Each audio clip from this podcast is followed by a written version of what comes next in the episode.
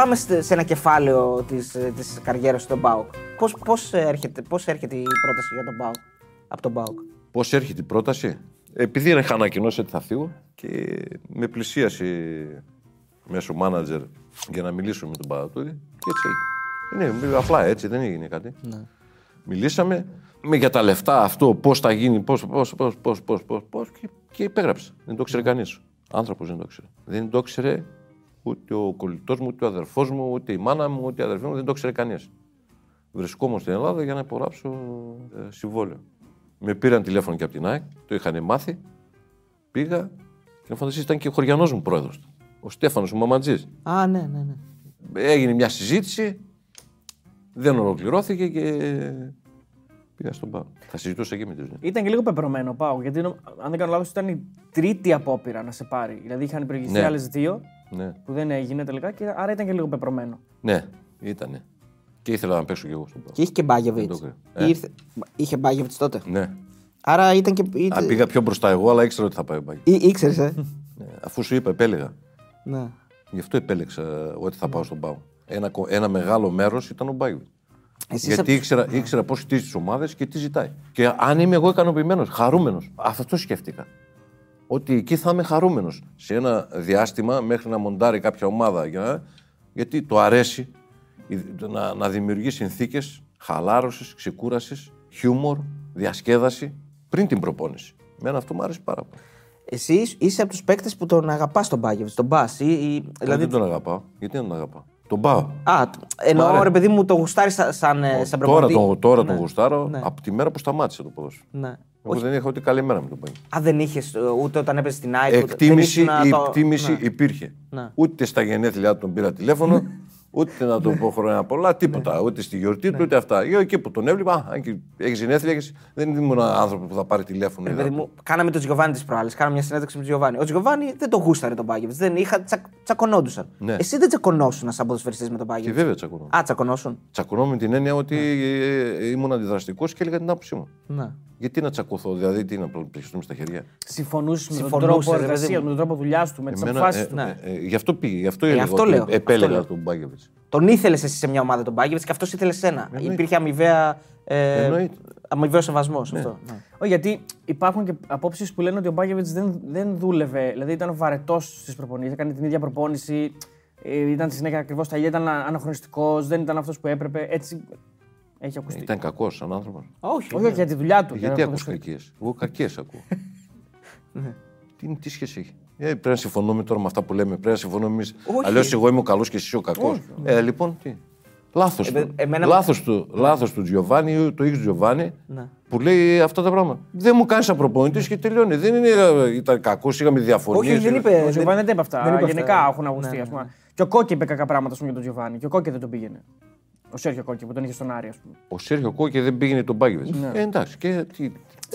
Ναι, δεν πήγαινε, τι εννοείς? Είπε ότι ήταν κακός στη δουλειά του. Δεν του άρεσε. Δεν του άρεσε. Η άποψή του. Εγώ είπα επιλογή, θα έκανα επιλογή. Θα έβλεπα ποιος παίζει, ποιος χρησιμοποιεί τα μπακ, σε εκεί θα πήγαινα. Τι είναι αυτό? Τι σημαίνει ότι είναι πολύ καλός προπονητής ή δεν είναι καλός προπονητής? Όχι, χρησιμοποιεί, γι' αυτό είπα. Θα επέλεγα να πάω.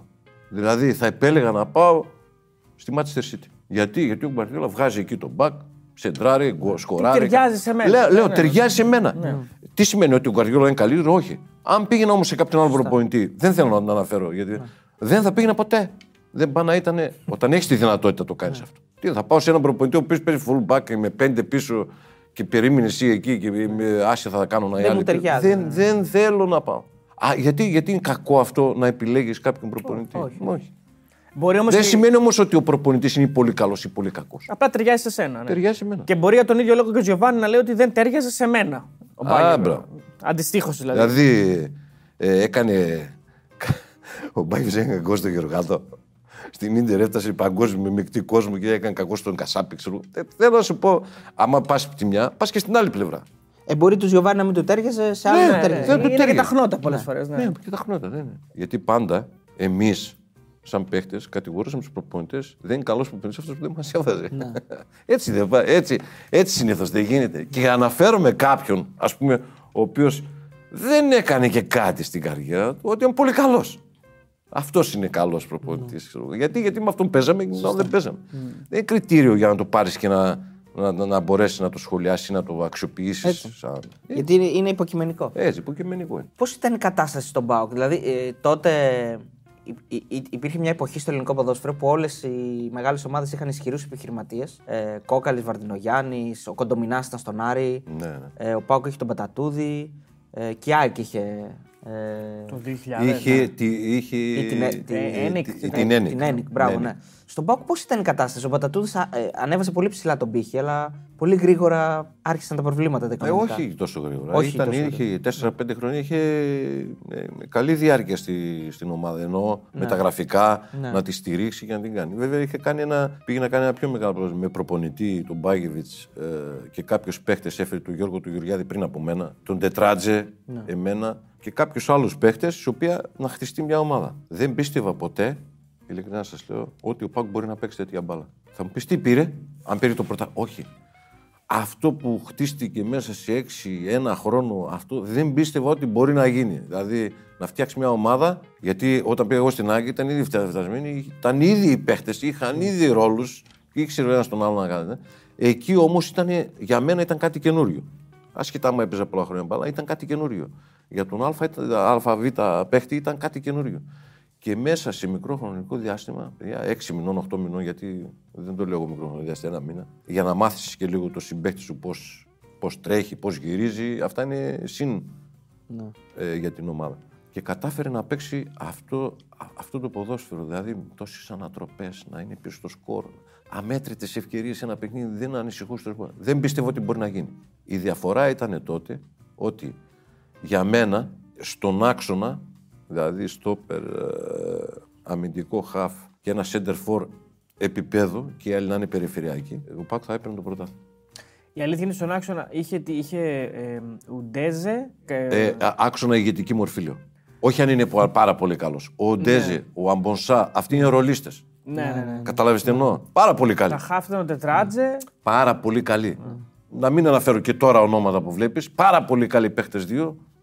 Δεν μπορούν να παίξουν. Μαζί εννοείς. Μαζί. Ναι. Θέλει κάποιον ο οποίος θα είναι λίγο εγκεφαλικός. Και άμα πας στους καλούς στόπερ, οι καλοί στόπερ είναι αυτοί που καθοδηγούν και όχι αυτοί που κόβουν απαραίτητα με το τάκλιν ή το τέτοιο. Καταλάβαινε. Αυτοί που και προλαβαίνουν ίσως, που αντιλαμβάνουν. Διαβάζουν πριν γίνει η φάση. Ναι. Κάτι ανάλογο να μην αναφέρω και το Χένριξεν. Θυμάστε το Χένριξεν πάνω. Ήταν ένας ο οποίος ήταν κοντός, αργός. Καθοδηγούσε όλη την άμυνα. Προσπαθούσες πάντα να τον βρεις, να τον εκθέσεις και δεν γινόταν. Γιατί έπαιζε με το μυαλό, Γι' αυτό εξυπνάμε. Κάτι τέτοιο ήθελα. Αυτό ανέφερα στον άξονα. Ναι. Για να μην πάμε σε παίκτες όπως ήταν ο Χασιώτης, ο Κατσιαμπής, ο Αμπονσά, ο Ντέζε, που ήταν πάρα πολύ καλοί, έτσι. Δηλαδή δεν συζητάμε αν ήταν καλοί ή όχι. Αλλά ήθελε έναν τέτοιο παίκτη, γι' αυτό είπα και άμυνα, κέντρο και σέντρεφα. Πες μας λίγο για το. Για να γίνω λίγο κατανοητός για ποιο λόγο το είπα, καταλάβεις. Πες μας για το τελικό κυπέλλου. Ήταν έκπληξη. Δηλαδή ο Ολυμπιακός αυτός ήταν ένας Ολυμπιακός που έπαιρνε το πρωτάθλημα. Είχε παίκτες μέσα όπως ήταν ο Τζιοβάνι, όπως ήταν ο Τζόρτζεβιτς, όπως ήταν ο Γεωργάτος, ο Γιαννακόπουλος. Αλλά ο ΠΑΟΚ μπήκε μέσα και κάνει 0-3. Εντάξει, εμείς ήμασταν καλοί. Καλή ομάδα. Αλλά παιδί μου, εντάξει, υπήρχε διαφορά. Εντάξει, η διαφορά μπορεί να ήταν διαφορά. Ήταν πράγματι καλή ομάδα γιατί έπαιρνε τα πρωτάθλημα. Έπαιζε και Champions League, είχε και άλλες παραστάσεις. Είχε. Όταν τότε ήταν καλή ήταν. Μια χαρά, ομαδάρα ήταν. Αλλά ήμασταν κι εμείς πάρα πολύ. Γι' αυτό, δηλαδή από πριν το πιστεύαμε. Δεν πήγαμε και για... Όπως είπε ο Κερνίκος, καλός στα παιδιά. Ναι, καλός στα 3-0. Γιατί ήρθατε εσείς εδώ? Αεροδρόμιο, το ξέρετε αυτό? Πες την όμως, την ξέρουμε την ιστορία, αλλά θέλουμε να μας την πεις. Γιατί δεν την έχουμε συνολικά αυτή. Ποια, την ιστορία αυτή με το καλό στα παιδιά. Δεν είναι σε αυτό βέβαια. Μπορεί να είναι σε αυτό το μάτι. Στο ράδιο νομίζω. Όχι, αυτό το έχει πει στο ράδιο. Στο ράδιο το έχει πει για το 1-2 του ΠΑΟΚ. Του Σαλπιγγίδη λες. Που λέει πεθάναν αυτές οι... Νομίζω ότι τον έβγαλε ο Μίρτσος. Ο Μίρτσος τον έβγαλε. Το ξέρουμε αυτό. Ένα μάτι Ριζούπολη που κερδίζει ο ΠΑΟΚ νομίζω. 1-2. Παρασύδης ήταν τότε ή Παρασύδης? Το θυμάσαι. Παρασύδης πρέπει να είναι. Πώς δεν θυμάμαι. Παρασύδης μέσα στο κύπελλο ήταν. Δεν θυμάμαι Παρασύδη. Αλλά νομίζω είπε. Σας το είπε και τότε δηλαδή. Στο ράδιο είχε αναφέρει. Το ράδιο το ξέρω. Είχε αναφέρει. ξεζουμίσαν του Γεωργιάδη. Παναθηναϊκός Νιουκάστλ. Αυτά, Μπορμπόκι. Τελείωσε αυτό. Δεν υπάρχει ξεζούμιση. Αγγλία. Τι ήρθες να κάνεις, να παίξεις. Κάτι τέτοια άλλη. Έναν και του λέω θα σε ξαναβγάλω, Νίκο. Μετά το μάτς λέει θα σε ξαναβγάλω. Μόλις θα έρθει την Κυριακή, καλώς τα παιδιά. Καλώς τα 3-0. Θυμίως τον Αλεύαντο τι σου λέει. Το μοντέρνο ποδόσφαιρο είναι αυτό, Γιώργο. Δηλαδή καλύτερα ο Ολυμπιακός εχθές να πάρει τον πόντο. Εγώ ξέρω πώς θα έρθει το αποτέλεσμα. Πώς θα έρθει, για πες. Θα το δεις. Πες. Στα δίκτυα θα μπουν μέσα οι Ολυμπιακός. Ο Σαλπιγγίδης και οι σφαίρες αυτές είναι να παίζουν εδώ μέχρι τη β' εθνική κατηγορία. Για να παίξει την Ευρώπη να βγεις πεθάνανε οι 1 και 15 ύψος. Ξεχάσε τους. Ο Σαλπιγγίδης τώρα. Με την προσπάθεια του γυρίζει. Η ευκαιρία κόλλα Σαλπιγγίδης 1-1. Αμέσως είσαι το σώμα του. Απέφυγε τον Βάλα, σέντραρε και υπερχόταν. Εγώ με τον Σαλπιγγίδη, πρόσεξα αντίστοιχα, τον παρακολούθησα. Τον είδα πολύ καλό σε όλες τις πλευρές να φεύγει. Είναι από καλά, είπες, είχες δίκιο. Είναι δυνατός, είναι μπουκαδόρος. Άμα βρει την ευκαιρία στο πλασέ, το δεν γκολ το πλασέ ήταν μεγάλου παίχτου. Και άντεχε και τα μεταξύ τα πόδια του είναι σιδερένια. Σιδερένια. Άκου τώρα να μην. Παρακολούθησα, σου λέω την αστυνομία. Και μετά λέει Σαλπιγγίδης γερός. Και λέει μπορούμε και πάνω κάτω. Γεωργιάδες, βέλος άφα. Μέσα σε 2 μέρες ανατροπή είχαμε. Ήσουν λίγο offside στον γκολ σου, στον τελικό. Ναι, βέβαια ήταν. Σημερινή εποχή δεν θα μετρήσει. Σήμερα θα ήταν. Ναι. Δεν το κατάλαβες όμως. Δεν το κατάλαβες και την ώρα. Εγώ όχι, τι να το κατάλαβα. Εγώ έβαλα τον γκολ, δεν σφύριξε κανένας, λες πανηγυρίσω. Όπως και κάποιες άλλες φάσεις, πολλές ή ήταν offside και τα άφηναν, ή δεν ήταν και σφυρίζαν. Δηλαδή, πράγματι υπάρχει τώρα δικαιοσύνη. Ειδικότερα το VAR είναι το VAR για τα offside, γι' αυτό δεν το συζητάω. Για τα πέναλτι, εγώ πολύ το λένε αυτό. Είμαι κατά. Αλλά υπάρχει δικαιοσύνη. Σφυρίζονται εύκολα, τα πέναλτι. Πολύ πιο εύκολα από πριν. Και κάποια δεν είναι. Είναι και υπερβολικά. Εννοείται. Υπερβολή. Σε κάποια είναι πολύ υπερβολή. Γιατί τον ακούμπησε, γιατί τον ξύρισε το φρύδι με τον ώμο και πολλά. Πιάνεις λεπτομέρειες και πάντα θα έχει επαφή. Σε μια στατική φάση. Αν παίζει η ομάδα που αμήνεται man to man, υπάρχει πέναλτι. Αφού πλέον δίνουμε και τις επαφές πέναλτι, ναι. Υπάρχει πέναλτι. Σε man to man, όχι σε ζώνη. Σε man to man, γιατί ακολουθείς τον παίχτη. Κάπου θα τον βάλεις στο χέρι, να μην μπορέσει να πάρει. Και προφανώς δεν στοιχειοθετεί πέναλτι τον ακούμπησε. Υπάρχει επαφή, δεν είναι πέναλτι, είναι προφανώς έτσι. Στο μπάσκετ φυρίζεται αυτό. Τι ματσάρα έχει κάνει τερματοφύλακας του ΠΑΟΚ στον τελικό. Και όμως δεν ήταν καλός. Στον τελικό. Δηλαδή έχασε πάρα πολλές. Ναι. Πολύ καλός ήταν η επέμβαση του Τζιοβάνι, ειδικότερα. Ναι. Τον απλώνει το χέρι και μένει. Το παιδί, εντάξει, όχι μόνο δεν ήταν καλός. Ναι. Υπερβολικά καλός. Ναι. Αλλά αν το πάρεις. Έχασε κάποιες εξόδους. Έχασε κάποιες εξόδους, οι οποίες τις ευκαιρίες που έβγαλε τις δημιούργησε από δικά του λάθη. Καταλαβαίνεις. Ναι. Γι' αυτό λέω ότι δεν έπαιξε πολύ καλά. Ναι. Το παιδί δεν έπαιζε και ξαφνικά βρέθηκε να παίξει σε έναν τελικό και να είναι ο πρωταγωνιστής. Είναι μεγάλη υπόθεση. Αλλά λέω ότι οι ευκαιρίες που γίνανε. Είτε του Γιαννακόπουλου που βγήκε. Έχασε την έξοδο. Έχασε την έξοδο. Δηλαδή δεν έκανε κάτι. Καλά, και ο Γιαννακόπουλος το κάνει με το δεξί. Το σίγουρο έτσι είναι. Καλά έκανε. Το δεξί κάνεις. Με το καλό σου κάνεις. Όταν παίξεις μπάσκετ, εσύ δεξιό χέρι, δεν πας με τα αριστερά. Σωστά. Όπως και αν είναι, θα γυρίσεις να το βάζεις με το δεξί. Έτσι είναι και στο ποδόσφαιρο, δεν είναι το καλό. Δεν έχεις γνωρίσει την αποτυχία σε τελικό έτσι. Τους έχεις όλους και τους τρεις. Τους έχεις πάρει και τους τρεις. Ναι, δεν έχω παίξει αποτυχία. Όχι, αφού έκανες πήρες το 1 με την ΑΕΚ με το διπλό τελικό, πήρες τον με τα πέναλτι του Παναθηναϊκού. Κάτι λέει αυτό. Και τον ΠΑΟΚ. Δεν έχεις χάσει τελικό. Όπου πηγαίνεις. Είσαι άνθρωπος των τελικών. Γράφεις. Όπου πηγαίνεις, γράφεις. Έχω μια τάση έτσι. Να κρατάω πράγματα. Αυτό εδώ το πράγμα σε τελικούς το κράτησε από το Στέλιο του Μανολά. Νομίζετε, έλεγε. Νομίζετε ότι θα παίζετε κάθε χρόνο τελικό. Λάθος κάνει. Μπορεί να υπάρχει δεκαετία, 15ετία, ούτε καν να βρεθεί σε ημιτελικό. Γι' αυτό προετοιμαστείτε καλά. Αυτά τα έλεγε ο Στέλιος. Προετοιμαστείτε. Δηλαδή τρομερή, η ομιλία του. Ναι. Εμένα με έπιασε, με άγγιξε. Άλλος μπορεί να την πέρασε για πλάκα. Εμένα με άγγιξε. Παίξτε τον σαν να είναι ο τελευταίος. Πιστέψτε με, είστε μικροί ακόμα. Παίξτε τον σαν να είναι ο τελευταίος. Είστε τυχεροί που βρεθήκατε σε μια. Που παίρνει πρωταθλήματα, παίζει τελικούς, παίζει Champions League. Είστε τυχεροί. Γιατί υπάρχει και δεκαετία που θα σας βρει, 12ετία, που δεν θα κουμπίσετε. Δεν θα βρίσκεται και λες γιατί να είμαι τόσο μακριά. Οπότε με το αφήσεις να περάσει τόσο. Οπότε θέλω να πιστεύω ότι έκανα κάτι αντίστοιχο εγώ στον ΠΑΟΚ. Το είπες και εσύ στους άλλους. Το είπα σε παίχτες. Ναι. Δεν ξέρω το άμα.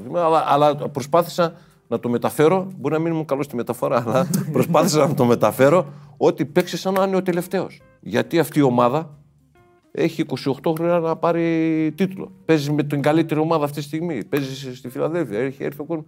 Κάτι πρέπει να δώσει ένα κίνητρο, όχι να τον αγχώσεις, γιατί είναι λάθος το να αγχώσεις ή να τον στρεσάρεις. Είναι ένα μεγάλο κίνητρο, παίξω σαν να είναι ο τελευταίος σου τελικός. Και εγώ έτσι έπαιζα. Σαν να είναι ο τελευταίος μου τελικός. Και η εβδομάδα μου ήταν η πιο χαλαρή.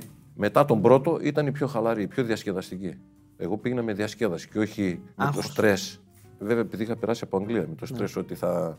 Έχω τα πόδια ψηλά, να τα ξεκουράζω από την Τετάρτη γιατί παίζουμε την Κυριακή. Αυτά τα είχα ξεπεράσει. Τα είχα στην Ελλάδα, τα ξεπέρασα στην Αγγλία. Είναι απαιτητικός ο κόσμος του ΠΑΟΚ. Είναι ακριβώς αυτό που προσπαθούσαμε ας πούμε, πριν και περιγράφαμε ότι το πρέπει, με λαϊκά δικαστήρια, άμα δεν νικήσω.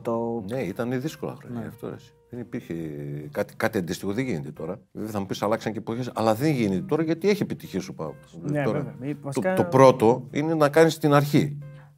Πόσο μάλιστα πέραν στον Ολυμπιακό, που εκείνη τα χρόνια ήταν πολύ διαφορετικά και πράγματι πάρα πολύ καλή ομάδα, να πάρει τη ροή ομάδα να είναι εκεί. Τώρα ο ΠΑΟΚ από τότε είναι εκεί. Ναι. Από τότε που ήρθε ο Σαβίδης, ναι. Ας πούμε, είναι εκεί. Τελικό, ημιτελικό, πήραμε, δεν πήραμε το πρωτάθλημα.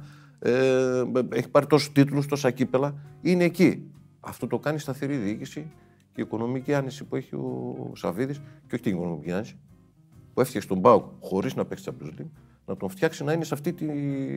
Ο ευεργέτης της Μακεδονίας. Ο Σαβίδης. Δεν τον ξέρω, δεν έχουμε μιλήσει ποτέ. Δεν έχω μιλήσει ποτέ με τον Σαβίδη. Αυτό που βλέπω εγώ. Δηλαδή έχει κάνει τον ΠΑΟΚ να είναι υπερδύναμη. Γιατί λίγο πολύ όλοι ξέρουμε. Τις εγκαταστάσεις, το πώς δουλεύει κάθε ομάδα, ο ΠΑΟΚ είναι πάρα πολύ μπροστά. Εδώ και 7 χρόνια από τις ομάδες τέτοιες. Γιατί όταν ήμασταν αντίπαλοι με τον ΠΑΟΚ, όταν ήμουν προπονητής, ξαφνικά έρχονταν 7 φορτηγά, 5 φορτηγά, 3 φορτηγά. Έλα, ρε. Να κατεβάζουν είτε στον Ατρόμητο που ήμασταν, είτε στον Τέχνη, να κατεβάζουν τα ποδήλατα. Αυτά, κάτι το οποίο. Εκεί καταλαβαίνεις, δηλαδή έχει κάτι λεπτομέρειες. Ναι. Τι γίνεται εδώ τώρα. Ναι. Ήρθαν ένα φορτηγό για να τους. Να ασχοληθούν οι παίχτες 5 λεπτά, είναι κάτι. Ασχολείται με την ομάδα, είναι έξοδα, είναι αυτό, τη μεγαλώνει την ομάδα. Με τις εγκαταστάσεις που έφτιαξε στη Μεσημβρία. Στη Μεσημβρία, ναι. Που έχει τα πάντα. Ξενοδοχεία για τους παίκτες, τους μικρούς, όλα. Ναι, με τους μικρούς. Αμοιβόμενοι παίχτες, μικροί. Και, πλέον οι παίχτες. Δικαιώνεται όμως, έχει βγάλει. Εννοείται. Ναι. Δηλαδή η δουλειά του δεν είναι. Όχι μόνο παίχτες. Δεν έχει βγάλει μόνο παίχτες. Έχει βγάλει και. Έχει εκτοξεύσει την ομάδα σε άλλα επίπεδα. Βασίλη, θα ήθελες να έχεις στη θέση του αδερφού σου που έχει παίξει και τους 4 στη Θεσσαλονίκης. Τον ζηλεύεις καθόλου? Όχι, δεν το σκέφτηκα ποτέ. Αν τον ζηλεύω, τώρα το. Η ερώτηση είναι λίγο πονηρή. Αν θα ήθελα να παίξω. Δεν αποκλείω τίποτα, αλλά δεν μου είναι κάτι. Δεν μου είναι κάτι. Άμα έπρεπε να παίξω εκεί, έπρεπε να κάνω. Ναι, αλλά είναι μοναδικό αυτό που έχει κάνει. Δεν ξέρω αν υπάρχει άλλος. Νομίζω ότι υπάρχει άλλος. Όχι, δεν υπάρχει άλλος. Να παίξει όλοι και στις 4 ομάδες της Θεσσαλονίκης, όχι, δεν έχει παίξει κανείς. Νομίζω ότι το είχα διαβάσει ότι είναι ο πρώτος. Ποιο είναι το ρεκόρ σου κόντρα στον αδερφό σου? Σίγουρα ήττες. 5 μάτς είναι. Πιο πολλές ήττες. 3-2. Ούτε να έχει. Όχι, δεν έχει. 2 νίκες, 1 ισοπαλία, 2 ήττες. Υπάρχει ισορροπία. Ναι. Τώρα με βάζεις στο Λιβαδιακό που έπαιζε και. Εδεσσαϊκό, συγγνώμη. Εδεσσαϊκό και Ηρακλή. Κυρακλή, ρε. 6-1, ξέρω εγώ πώς ήταν. Ναι, τον κέρδισες μια φορά με την ΑΕΚ, του βάλες πολλά. Ισχύει αυτό. Και στα γκόλες επάνω. Έχεις βάλει 2 εσύ. Στα μεταξύ σας, λέω. Και αυτός έχει βάλει 1. Στα γκόλες επάνω. Τα αποτελέσματα είναι ισορροπία. Και τους επιθετικούς κερδίζουμε. Ακριβώς. Λοιπόν, mini quiz. Πόσες συμμετοχές και γκόλ έχεις με την ΑΕΚ σε όλες τις οργανώσεις? Όπα, δεν ξέρω. Δεν έχω ψάξει ποτέ. Ξέρω εγώ 20-25. Έχεις 19 γκόλ με την ΑΕΚ. Λίγα. Το πέτυχες. Εντάξει, λίγα.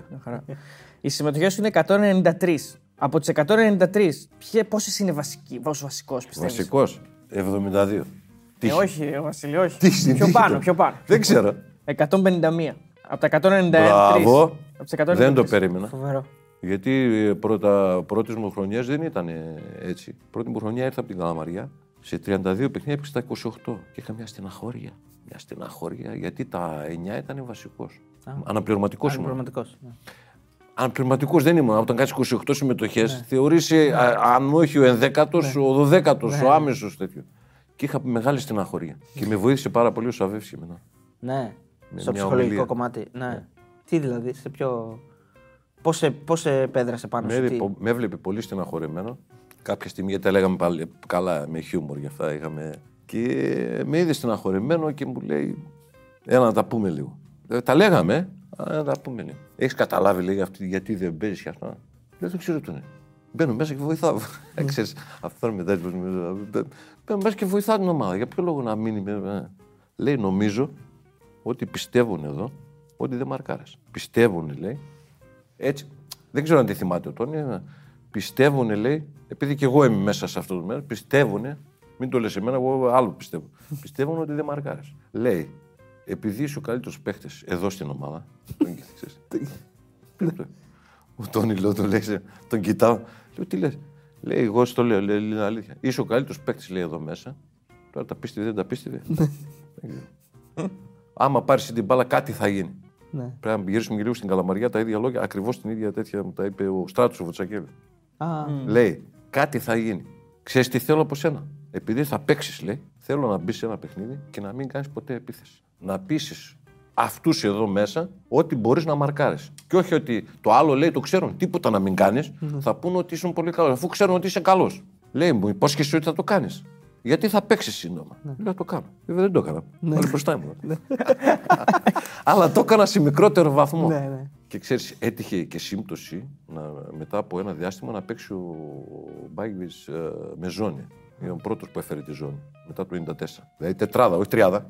Τετράδα με αλληλοκαλύψεις και όχι μαντουμά και τέτοια. Και έτυχε να μπω σε αυτό το τέτοιο και μετά από εκεί πέρα να γίνω βασικός. Δηλαδή πιο πολύ με είχε βοηθήσει αυτό. Κοίτα, λέει, θα παίξεις τώρα. Επειδή παίζεις, θα παίξεις ένα παιχνίδι. Θες το κάνεις για μένα. Κάνε το για μένα. Παίξε μόνο άμυνα. Μπροστά να μην πας, θα πούνε ότι ήσουν πολύ καλός, γιατί είσαι καλός. Και είχα λίγο το μυαλό να μην με περάσει κάποιος. Και κατά τη διάρκεια, αυτό που λέγαμε για τον Μπάγεβιτς, επειδή θεωρούσε ότι είχα την ικανότητα να βγαίνω έτσι, έδινε αλληλοκαλύψεις με κάποιον άλλον, με τον Σαμπανάτσο, με κάποιον άλλον να καλύπτει τη θέση μου πιο γρήγορα. Άλλα δύο μικρά. Το ρεκόρ σου κόντρα στην ΑΕΚ, ποιο είναι? Το ρεκόρ μου κόντρα στην ΑΕΚ. Από την Καλαμαριά στην ΑΕΚ. Όλες, παντού. Και ΠΑΟΚ και. Αν έχω βάλει γκολ. Αποτελέσματα. Αποτελέσματα. Καλά, είναι από την Καλαμαριά κερδίσαμε. Καλαμαριά ΑΕΚ. Είναι 9 μάτς. 9. Πόσες νίκες έχεις? Πόσες νίκες? Νομίζω ότι έχω 3. 2. Μία ισοπαλία και 6 ήττες. Κόντρα στην ΑΕΚ. Και κόντρα σε ποια ομάδα. Γι' αυτό πήγα εκεί. Για να μην έχω ήττες. Κόντρα σε ποια ομάδα έχεις 8 ισοπαλίες σε 16 μάτς. Με όλες τις ομάδες. Την έχεις παίξει 16 φορές και 8 φορές.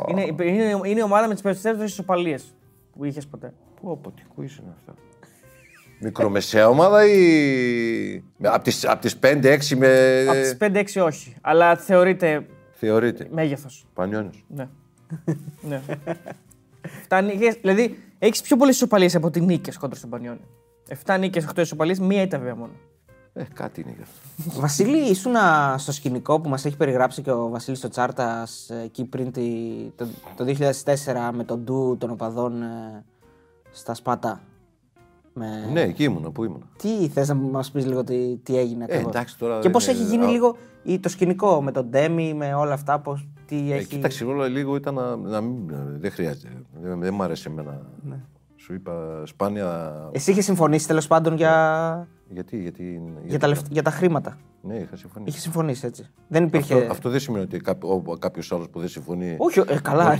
Προφανώς ότι πρέπει να... Ναι. Όχι για το ξύλο, αλλά δεν σημαίνει ότι... Είπαμε, καθένας έχει την άποψή του ή μπορεί να την καταθέσει. Δεν σημαίνει ότι είναι κακός ο ένας και καλός ο άλλος. Σωστά. Εγώ είχα συμφωνήσει, δεν είχα κανένα πρόβλημα. Δεν είχα συμφωνήσει 3 παιδιά και έγινε αυτό που έγινε. Τώρα δεν θέλω να το συζητήσω, θα τα αφήσουμε εκεί. Γιατί μετά πήρε μεγάλη διάσταση και πήγαν να μπλεχτούν πάρα πολύ, αλλά δεν θέλω να πω ποιος έγινε ή ποιος άδικος. Γιατί επηρέασε και σε έναν βαθμό, δεν φάνηκε βέβαια και την εθνική, γιατί ήταν τότε και τα παιδιά εκεί στην εθνική και ο Τσάρτας και ο Ντέμις, γιατί άρχισε η προετοιμασία αμέσως. Δεν το ξέρω, αλλά σίγουρα θα επηρέασε. Εντάξει, το πήραμε, αλλά οκ. Ναι. Σίγουρα θα επηρέασε στις σχέσεις. Δεν νομίζω ότι μπορεί να είναι κάτι άλλο. Είναι δυνατόν να είμαστε συμπαίκτες, θα μου πεις. Εγώ τα έχω πράγματι, όταν σου λέω με όλους, καλά. Ναι. Όταν σου λέω με όλους, είτε οι φίλοι μου, κολλητοί μου, είτε με άλλους, ακόμη και σήμερα, Δεν ξέρω αυτοί άμα τα έχουν καλά μαζί. Αλλά νομίζω ότι τα έχουν καλά. Δηλαδή... Ήσουν αγαπητός γενικά, δεν ήσουν ασυγχωρός. Όχι, ξέρω να συγχωρώ κιόλα. Μα έχω μάθει να συγχωρώ. Για κάποιο λάθος, όχι να συγχωρήσω αυτό που είπες. Γενικά. Εγώ έχω μαλώσει, έχω σκοτωθεί με τον Σαμπανάζοβιτς. Ήμασταν όλη τη μέρα μαζί. Και σε μια προετοιμασία πλακωθήκα. Και δεν ήξερα το λόγο. Για μαρκάρισμα και τέτοια. Για μαρκάρισμα και τέτοια. Ή για κάτι που έκανα εγώ. Και, δηλαδή, θέλω να σου πω, ο φίλος που ήμουν κάθε μέρα μαζί, πλακωθήκαμε. Ήταν και λίγο, το κρατούσε αυτό. Ναι. Κάθε μέρα πήγα, του έλεγα: δεν γίνεται αυτό. Θέλω να σου πω, δεν κρατάω το τι είπε ο ένας και τι είπε ο άλλος. Ήταν η στιγμή και το είπες. Πρέπει να τα αφήσουμε. Αλλά αν υπάρχουν ακόμα διαμάχοι ανάμεσα σε κάποιους ανθρώπους, γι' αυτό βγαίνει και αυτό. Αν έχει λυθεί. Αν είχαν συναντηθεί και λύναν το πρόβλημα, ζητούσε ο ένας με τον άλλον συγγνώμη, είτε με μένα είτε με κάποιον άλλο, θα έχει λυθεί. Ναι. Εγώ δεν έχω κρατήσει κακία ποτέ. Σκάμπε. Ούτε σε προπονητή, ούτε σε αυτό. Γι' αυτό μπορώ να λέω και τις ιστορίες. Ναι. Μην νομίζω ότι εγώ έχω με όλους τους προπονητές καλά και έχω μαλώσει και με πολλές προπονητές και σε μικρή ηλικία κιόλας. Ναι. Όχι μόνο στη μεγάλη. Όπως σας είπα για τον Βουτσακέλη, να φανταστείς ήμουν τόσο μικρός με τον Τζατσέφσκι που μάλωσα με τον Τζατσέφσκι. Όχι, μάλωσε αυτός μαζί μου μόνος του. Ναι. Δεν ήξερα για ποιο λόγο. Και αναγκάστηκα εγώ, δεν πήγαινα να με στείλει στους ερασιτέχνες. Ερασιτέχνες ήταν τότε. Και εκεί ήταν ο στράτος του Βοτσακέλης. Γιατί την ιστορία που ανέφερα με τον Αντώνη, πρώτος μου την είπε ο Βοτσακέλης. Τη συμβουλή μου ή τον πρόλογο του μου την έκανε ο στράτος του Βοτσακέλη. Με βοήθησε πάρα πολύ. Ήμουν καταρακωμένος ήμουν. Ένα παιδί, ούτε 17 δεν ήμουνα, και ξαφνικά ένας άνθρωπος, ο Τσατσέφσκι, να μιλάει έτσι μαζί μου, γιατί δεν μπορούσα να κουνηθώ. Η προπόνηση ήταν. Ξεκινούσε το πρωί και τελείωνε το βράδυ. Αλλά δεν είχα χάσει ούτε μια προπόνηση στην προετοιμασία. Αυτά μπορεί να το επιβεβαιώσει και ο Τσουλουκίδης και ο Βαζάκας. Και αυτοί είχαμε μείνει 4 από τα 40 άτομα την πρώτη μέρα. Φαντάσου τι είχε κάνει από προπόνηση. Και κάθε μέρα αυτό ήταν. Και γυρίζομαι εδώ και δεν μπορώ να κουνηθώ και με φέρνει σε κάποια στιγμή ο Μπόζοβιτς, ένας παίκτης, με περνάει. Και σταματάει την προπόνηση και λέει: φύγε. Πού να πάω. Ακούτε, δεν φύγε. Λέω: πού να πάω. Λέει: φύγε από την προπόνηση. Για ποιο λόγο? Γιατί με πέρασε. Εγώ λέω: κάθε μέρα τον περνάω. Αντιδραστικός τώρα. Εγώ λέω: σε κάθε φάση τον περνάω. Γιατί να πει αυτός με πέρασε και πρέπει να φύγω. Αλλά ήμουν πράγματι κουρασμένος. Είμαι για παιδί τώρα. Τέλος πάντων, δεν πήγαινα εγώ με τίποτα στους ερασιτέχνες. Το θεωρούσα μια ηλιθιότητα. Βλακίες. Έπρεπε να πάω. Μετά από καιρό μου λέει ο Στράτος: έλα, θα περάσουμε καλά. Πάω εκεί, με προσέχει. Να ξέρεις, ο Βουτσακέλης ήταν πολύ προχωρημένος για την εποχή του. Τώρα τα καταλαβαίνω. Ναι. Όχι τότε. Και σε προπόνηση και σε προσέγγιση και γνώση. Αν και δεν είχε παίξει μπάλα. Τρομερή γνώση. Παιδιά, ο άνθρωπος είναι καθηγητής, πράγματι είναι καθηγητής. Όχι για να προπονήσει μια ομάδα, τη γνώση την έχει. Ναι. Είμαι σίγουρος ότι την έχει. Ξέρω ότι την έχει. Και η προσέγγιση του ήταν θα ξεκουραστούμε εδώ, θα κάνουμε. Να ηρεμήσεις, λέει. Λέει, να σου πω. Αν παίξω που θα παίζουμε, λέει, κάθε εβδομάδα, δεν παίζουμε ένα φιλικό με τους μικρούς. Ναι. Πόσο, λέει, μας κερδίζετε? 8-0. 7-2, 8-1, 6-2, κάπου εκεί έτσι εύκολα.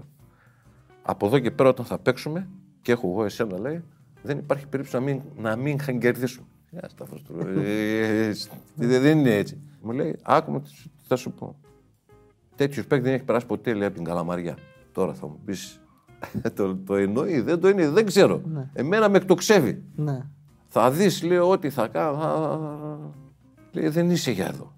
Αυτά είναι τώρα μεταξύ μας συζητήσεις, όχι μπροστά στα παιδιά. Που τα παιδιά ήταν πιο μεγάλα από μένα. Ναι. Στο ερασιτεχνικό. Λέει: θα κάνουμε, θα φρεσκαριστείς. Τελικά, μέσα σε 25 μέρες, πράγματι με έχει κάνει να πετάω. Αλλά τον άκουγα πάρα πολύ. Ναι. Με έχει κάνει να πετάω. Και λέει: θα πάω να το πω, δεν είναι το παιδί για εδώ. Πάρ' το να μαζί σου. Πάρ' το να μαζί, δεν είναι το παιδί για εδώ. Μετά πηγαίνει, το λέει: δεν θα πάω να το πω. Πηγαίνει, το λέει, τον Τζατσέφσκι να με πάρει. Λέει: το παιδί δεν είναι για εκεί, να μας βοηθήσει. Γιατί έπεφτει η ομάδα, να μας βοηθήσει, λέει. Ας, το παιδί έκανε λάθος, έκανε αυτά. Ζητεί συγγνώμη, λέει. Όχι, όχι, όχι. Τζατσέφσκι, βουλγάρος, με τίποτα δεν είναι. Και τελικά, μετά από 2-3 φορές ο Στράτος, είναι Πέμπτη. Παίρνει Παρασκευή δίτερμα. Παίρνουμε στο δίτερμα, 0-3 κερδίζουν ένα πληρωματικό και 3 γκολ εγώ. Παρασκευή. Όχι, δεν κάνω πλάκα τώρα, Παρασκευή. Πηγαίνει στο άλλο, λέει: απάνω το πάνω, σε πάρει στην αποστολή. Λείπω εγώ όμως. Ένα μήνα. Πηγαίνω στην αποστολή, Καλαμαριά Πανιόνιος. Θωμάς Μαύρος. Μου λέει να τον πάω σε πάρκι στην αποστολή. Τέλος πάντων, ο Στράτος πράγματι, ο Στράτος πίεζε για να μπω στην αποστολή. Ναι. Μπαίνω στην αποστολή. 0-1 Θωμάς Μαύρος. Στο ημίχρονο, πριν το ημίχρονο, πηγαίνει ο Στράτος, μου λέει: Κάνει ζέσταμα. Λέω: Γιατί σου είπε, θα μπω. Όχι, λέει, εγώ το λέω. Έτσι πλέξει, λέει: θα κάνει ζέσταμα. Εσύ, με το που θα πάω, θα. Και πράγματι, μόλις βγαίνει, μου λέει: Θα παίξεις εσύ και ο Νόλης. Μου λέει: Μη φοβάσαι. Είσαι σε καλή κατάσταση. Στο 45-47 φάουλ, τα 30 μέτρα. Πράγματι, με δούλευε και πολύ στα φάουλ. Γκολ, 1-1. Σέντρα εγώ από άλλο φάουλ, Νόλης κεφαλαία 2-1. Φίλοι μης μπρε, μου λέει ο Τσατσέψης, φίλοι μης μπρε. Λοιπόν, να πάμε λίγο και στο 2013, εκεί που έπεσε η ΑΕΚ, που έχεις αλλάξει, έχεις τελειώσει, είσαι βοηθός του Δέρμα. Πηδήξαμε την ΑΕΚ του Μάκη όμως. Ωραία, ναι, σωστά. Πηδήξαμε την ΑΕΚ του Μάκη. Ναι, και θέλουμε ιστορίες γιατί τις μαζεύουμε για το Μάκη. Έχουμε κάνει και ένα βίντεο. Γιατί είναι και καλή ΑΕΚ. Είναι ΑΕΚ πάλι με Τσάρτα, με Κατσούρ, με Champions League, Real Madrid. Έχει. Είναι καλή ΑΕΚ, δεν είναι κακή. Ντέμι. Ιστορία δεν ήταν το Μάκη. Βασικά, εγώ θα πάμε στο Μάκη, αλλά θέλω να ρωτήσω, είχες και λίγο ένα γαμότο που δεν έπαιξες στα μάτς με τη Real, που δεν ήσουν. Ναι, τραυματίας ήμουνα. Τραυματίστηκα στον πρώτο προκριματικό. Θλάση τακουνάκι. Τι το θες το τακουνάκι, έλεγα. Και χάσαμε όλο το Champions League και έπαιξα τα δύο τελευταία. Ένα μες στον Άγιαξ και ένα μες στη Ρώμη που κρινότανε, έπρεπε να κερδίσουμε όμως εκεί. Αυτά τα δύο. Είχες βάλει και γκολ.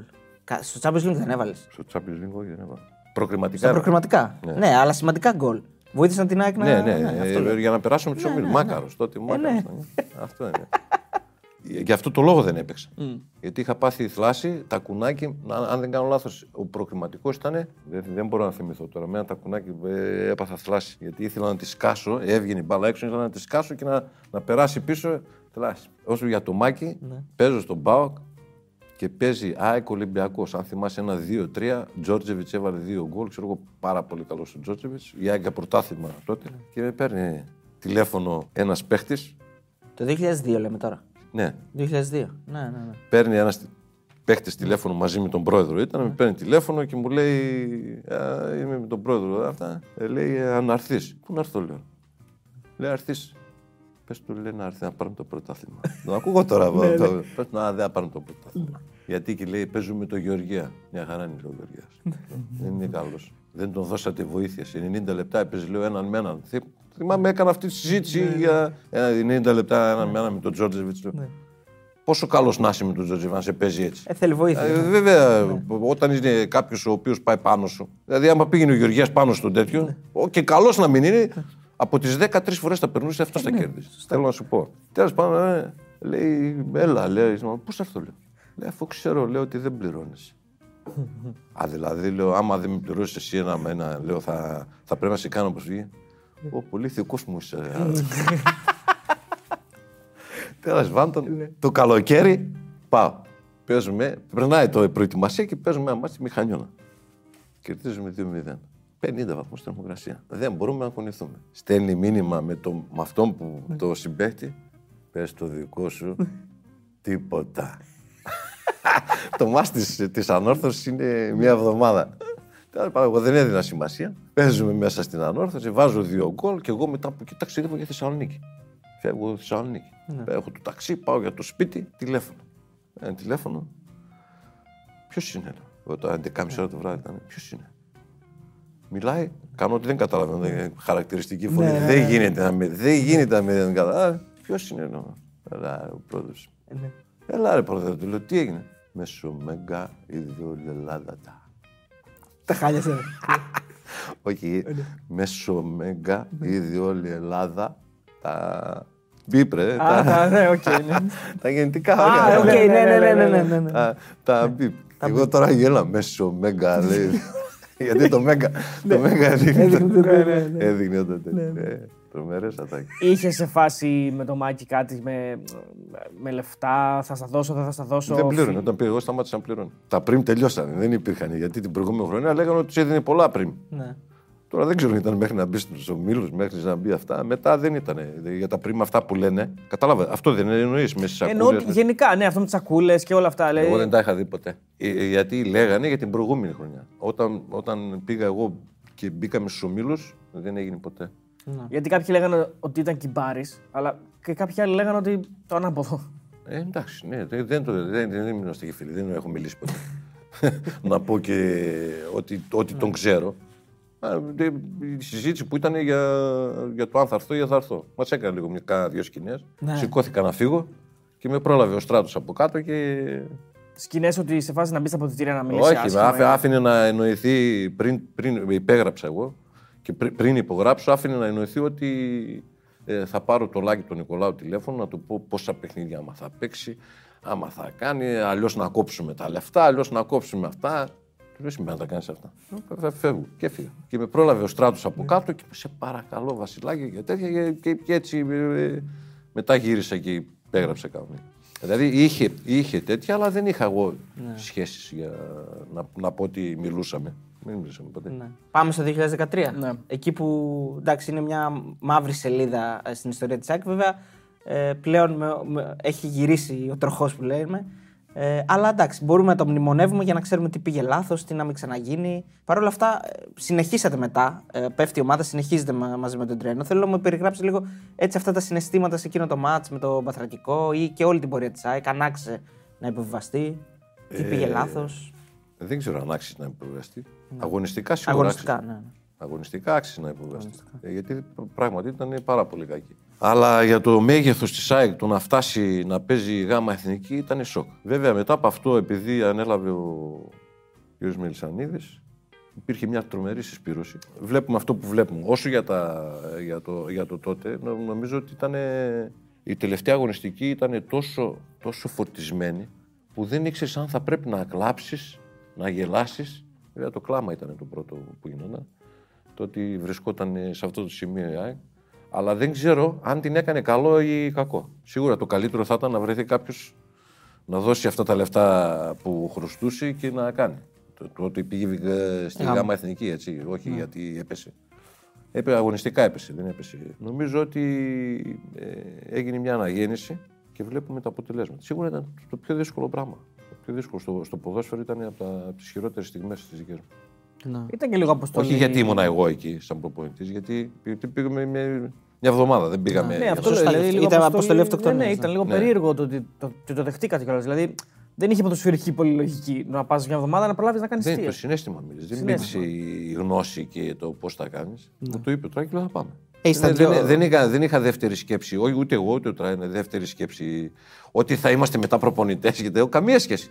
Τίποτα, ούτε δεν το σκεφτόμασταν το μετά. Γιος πλάχνα της ΑΕΚ που θέλετε να βοηθήσετε σε μια δύσκολη στιγμή. Απλά εκείνη τη στιγμή όταν ζητήθηκε κάτι, ήταν ούτε καν σκεφτόμασταν. Τώρα θα μπορεί να το σκέφτεσαι. Τώρα γιατί είναι οργανωμένη η ΑΕΚ, πώς θα προχωρήσει, τι στόχος έχει, κάτι τέτοιο σκέφτεσαι. Ενώ τότε ήταν ότι δεν υπήρχε περιθώριο να σκεφτείς 2 μέρες ή 3. Γιατί πίστευες ότι όσες μέρες κερδίσω μπορεί να βοηθήσει την ομάδα ώστε να μείνει στην κατηγορία. Δεν είναι όμως, δεν το σκεφτήκαμε καθόλου. Ναι. Έχω 2 πληροφορίες από το ρεπορτάζ που έχω κάνει. Μία είναι ότι, θα μας τις επιβεβαιώσουν αν ισχύουν, ότι εσύ έχεις εισηγηθεί την απόκτηση του μάνταλου στο Μελισσανίδη. Ισχύει. Ναι. Τι σχέση έχει. Ό,τι εισηγήθηκα δηλαδή έγινε. Αφού τον πήρε. Όχι. Είπα κι άλλος. Α, είπες κι άλλος, ναι. Ναι, αλλά αυτόν όμως τον πήρε και δικαιώθηκες εντός εισαγωγικών. Γιατί έγινε ο αρχηγός της ΑΕΚ, έχει κάνει πορεία μεγάλη. Παρακολουθώ πάρα πολύ ποδόσφαιρο. Δεν είναι ότι εγώ τον επέλεξα, εγώ τον ήξερα. Δεν ήταν μόνο εγώ, συμφωνήσαν όλοι. Αλλά δεν νομίζω ότι εγώ μόνο έκανα την τέτοια. Εγώ το εισηγήθηκα. Το μάνταλο. Αν θέλεις μελλοντικούς, το μάνταλο. Είπα και τον Κουρμπέλη. Άντε, ρε. Όταν ήταν στον Αστέρα. Δεν σημαίνει ότι τέτοιο πρέπει να τον πάρεις. Νομίζω ότι πήγε να τον πάρει. Και κάπου δεν τα βρήκαν στα λεφτά. Είπα τον Ολιβιέρ. Τώρα. Αυτός που παίζει στη Σεβίλη. Σημασία. Τον πήρε. Όχι, τότε ήταν ο Ολιβιέρ, τότε ήταν 15 χρονών, 16. Και επειδή έβλεπα την εθνική παιδών, νέων ελπίδων και τον είδα αυτόν, αν θυμάμαι καλά έκανε και 3 εκατομμύρια τότε. 15 χρονών, 3 εκατομμύρια. 15 χρονών, ναι. 15 χρονών. Κοίταξε, είναι κάποιες επενδύσεις που κάνεις, που άμα είσαι τυχερός και δεν τραυματιστεί, δεν υπάρχει περίπτωση να μην τις πάρεις πίσω. Και παραπάνω θα πάρεις. Παραπάνω σίγουρα θα πάρεις, γιατί πρώτο παίζει χώρα. Και όχι πόσο καλός παίκτης. Ισπανία, Ισπανός. Έχουν παραπάνω την αξία. Τα κασίνια στα ύψη. Δεν μπορεί να πάρεις 1 εκατομμύριο και μετά να τον δώσεις 3, άσχετα άμα παίζεις στην Ελλάδα. γιατί θα παίζει και εθνικές ομάδες, ελπίζουν αυτά, το βλέπουν και το κασέ παραμένει. Δεν είναι όπως είναι έναν Έλληνα, δεν μπορούσε να τον παρακολουθήσει. Η άλλη πληροφορία που έχουν είναι ότι σε συμπαθεί πολύ ο Τίγρης. Είσαι έτσι καψούρα. Πολλές πληροφορίες έχει, γιατί δεν ξέρω άμα με συμπαθεί. Πες μας λίγο την άποψή σου. Πώς είναι έτσι σαν άνθρωπος, πώς τον έχεις ζήσει. Ατάκες, τρομερές. Ναι, έτσι μας αρέσουν αυτές οι ατάκες που ρουμπάμπας, ξέρω εγώ, τα γκρανκάσες, όλα αυτά που λέει. Κοίταξε, δεν έχω τέτοιες σχέσεις. Απλά οι σχέσεις μας ήταν μέσα στον αγωνιστικό χώρο και μέσα στα αποδυτήρια. Δεν ήμουνα σαν άνθρωπος, δεν ήμουν να βγω έξω να φάω. Ναι. Αυτό που το ξέρεις από το επάγγελμα, τέλος πάντων. Επαγγελματική σχέση. Ναι, επαγγελματική σχέση. Δεν είχα ποτέ. Γιατί καταλαβαίνω τώρα ότι νομίζω ότι είχα και σχέσεις. Όχι. Ότι επαγγελματικά σε σέβεται, ρε παιδί μου, σέβεται την άποψή σου. Αυτό εννοώ. Τι ξέρω. Έτσι έχω μάθει. Εγώ λέω την άποψή μου. Δεν ξέρω αν τη σέβεται. Έτσι που μου το λες, με ικανοποιεί το ότι τη σέβεται την άποψη μου. Αλλά ξέρεις τι, σας βλέπω ότι κάτι παραπάνω... Έχουμε ψάξει, ναι, έχουμε μιλήσει, έχουμε κάνει. Πες μας λίγο, πώς είναι έτσι σαν άνθρωπος. Είναι έτσι του να πετάξεις την ατάκα, να... Είναι άνθρωπος που είναι δίπλα σου, ρε. Ναι. Με τις ατάκες, έλα μου ρε παιχτάρα, είσαι δραυλικέ μου και τέτοια. Ωραίος. Να σε ανεβάσει. Να σε ανεβάσει. Υπάρχει όμως η στιγμή που με τον τρόπο του μπορεί να σε ρίξει κιόλας, αν σε πολύ παρανανθέσει. Όλοι οι πρόεδροι, όχι ο Μελισσανής, όλοι οι πρόεδροι υπάρχουν τον τρόπο να σε ρίξει.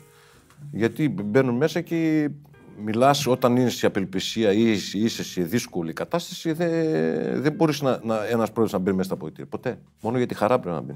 Γιατί άλλο, για να πείσει τον άλλον να παίξει καλά. Ή άμα δεν παίξει, θα είναι κάτι. Τι μπορεί ένας πρόεδρος να πει σε παίχτες, να παίξουν καλά. Να βγάλει μια ομιλία, να τους εκτοξεύσει, ναι.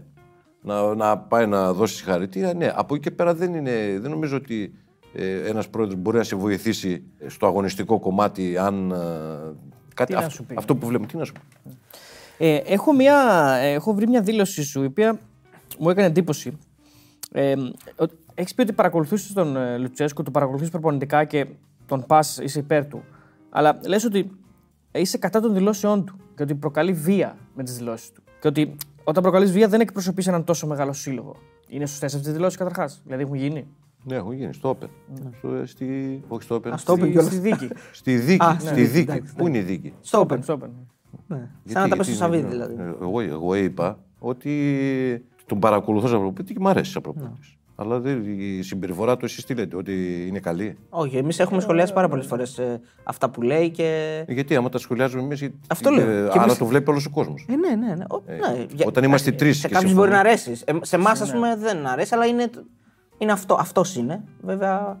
Κοίταξε, οι θέσεις παίζουν ρόλο του πώς πρέπει να συμπεριφέρεις. Καθένας στη θέση έχει, πρέπει να συμπεριφέρεται ανάλογα. Γι' αυτό είπα και πριν για τους πρόεδρους. Πρόεδρος πρέπει να είναι κάτι απόμακρο, ωραίο.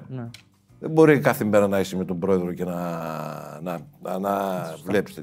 Πρόεδρος είναι, έρχεται ο πρόεδρος σήμερα. Πρέπει να έχουμε χαρές. Όχι να μην δει αυτό και να είμαστε σφιγμένοι. Ωραίο πράγμα είναι ο πρόεδρος. Πώς το κάνουμε. Εμείς όμως το έχουμε εδώ, έρχεται ο πρόεδρος. Πάντα, δεν το έχετε ακούσει. Σαν να έρχεται ο στρατηγός όταν είμαστε στρατό. Και το παρουσιάζουμε σαν να πήγε κάποιος ο οποίος δεν είναι καλός άνθρωπος. Ο πρόεδρος όταν πηγαίνει μέσα στα αποδυτήρια πρέπει να πηγαίνει μόνο για τη χαρά. Και συμβουλές ωραίες. Κατά τα άλλα τι.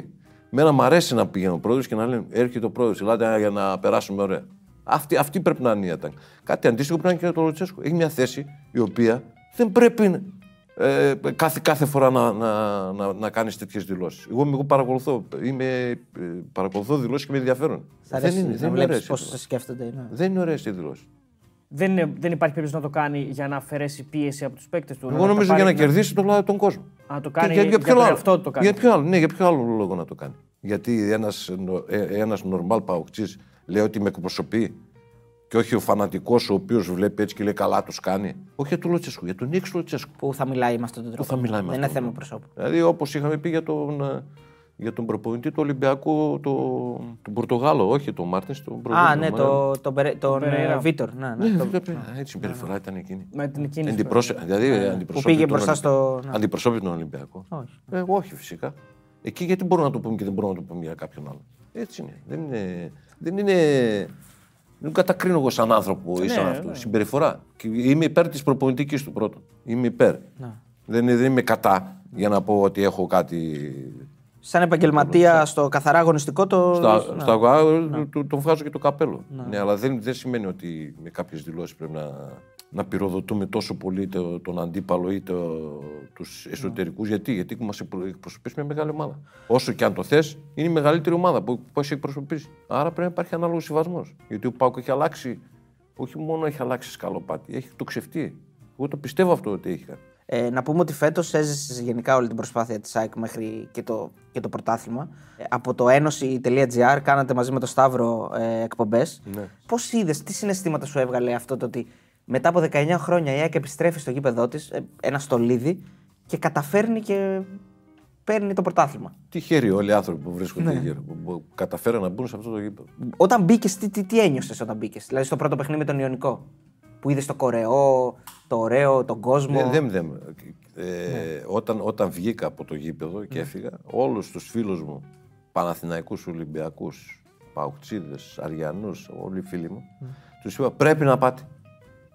Στη Φιλαδέλφια, ναι. Τους είπα πρέπει να πάτε. Σωστό. Να δείτε μια ακουστική. Δεν έχετε εσείς ποτέ, δεν φεύγει η ακουστική από δίπλα σου. Είναι μέσα μόνιμα. Είναι τυχερή. Δεν ζηλεύω. Ναι. Τυχεροί οι άνθρωποι που μπαίνουν στον αγωνιστικό χώρο. Ναι. Προς του δεν ζηλεύω, έτσι. Εντάξει, δεν είναι κακό. Μα και η ζήλια. Δεν είναι κακό να πεις ότι θα ήθελα να το ζήσω. Θα ήθελα κι εγώ να. Το ότι θα ήθελα να το ζήσω. Το βλέπω. Θα ήθελες τώρα να σε παίκτες, ας πούμε. Και λέω, κοίταξε να δεις τι ωραίο πράγμα είναι τώρα εδώ. 5-0. 5-0. Έτσι φαντάζομαι. 5-0. Έτσι φαντάζομαι. Έτσι το φαντάστηκα. Γιατί αν παρακολουθείς, ο Σταύρος νομίζω ότι παίζει πάντα καλά η ΑΕΚ. Έτσι νόμιζε. Και του λέω δεν έκανε ευκαιρία. Δεν μου λες τέτοια. Άλλο μάτς μετέδιδα. Έτσι είναι. Αυτή την αίσθηση. Νομίζεις, αν δεν είσαι άνθρωπος του ποδοσφαίρου να παρακολουθείς λεπτομέρειες αυτά, νομίζουν ότι. Και με τον Ατρόμητο. Με τον Ατρόμητο νομίζω ότι κέρδισε 6-95. Ναι, με τον πάτησε στο τέλος. Νομίζω ότι κερδίζαν από πριν. Ο Ατρόμητος είχε 2 τέτα τέτ με το. Όχι, νομίζω ότι κερδίζαν από πριν. Τέτοια χαρά είχε ο κόσμος. Αυτό θέλω να σου πω. Αυτό όμως είναι ότι καλύτερο να πηγαίνεις στο γήπεδο. Καλύτερο. Είναι φρέσκο, είναι ωραίο, είναι αυτό. Βέβαια με τα χρόνια θα εξασθενεί και αυτό το τέτοιο. Αλλά τώρα είναι ένα μαγικό πράγμα.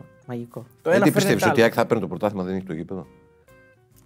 Σίγουρα τη βοήθησε πολύ στο. Το 100% γιατί συζητάμε.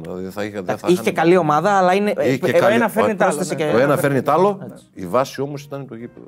Γιατί είδαμε ότι στη Ριζούπολη, παράδειγμα, έχασε από το Βόλο 0-1. Αυτό θέλω να σου πω. Δεν είναι μόνο. Αλλά μεγάλη όθηση το γήπεδο. 10 λεπτάκια τώρα από το Ρώτα τα έχεις στο τελευταίο? Ούτε. Καλά είμαι. Για να πάρει το vibe, ρε παιδί μου. Το πήρε δίκαια η ΑΕΚ. Το πήρε δίκαια. Ναι, δίκαια το πήρε. Γιατί υπάρχει κάποιος που αφιζητεί. Όχι, Παναθηναϊκή. Όχι. Νομίζω κανείς. Αξιοπρέπεια και από τον προπονητή του ξεκινάει μέχρι όσους ακούσε, δεν είπε κάποιος ότι το πήρε. Όλοι θα λέγανε άμα το πήρε ο Παναθηναϊκός ότι κάτι ακουγότανε πιο πολύ από ό,τι για την ΑΕΚ.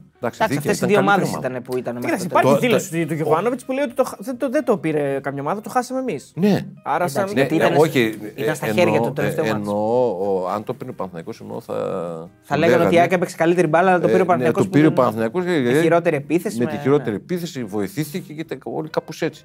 Ναι, αλλά. Και πράγματι δίκαια θα το παίρνει και ο Παναθηναϊκός να το παίρνει. Σωστό. Προς Θεού τώρα. Όλο τον χρόνο ήταν μπροστά. Και γιατί τελευταία παρουσιάστηκαν κάποια προβλήματα αγωνιστικά, εγώ θα πω. Δεν θα πω εξαγωνιστικά.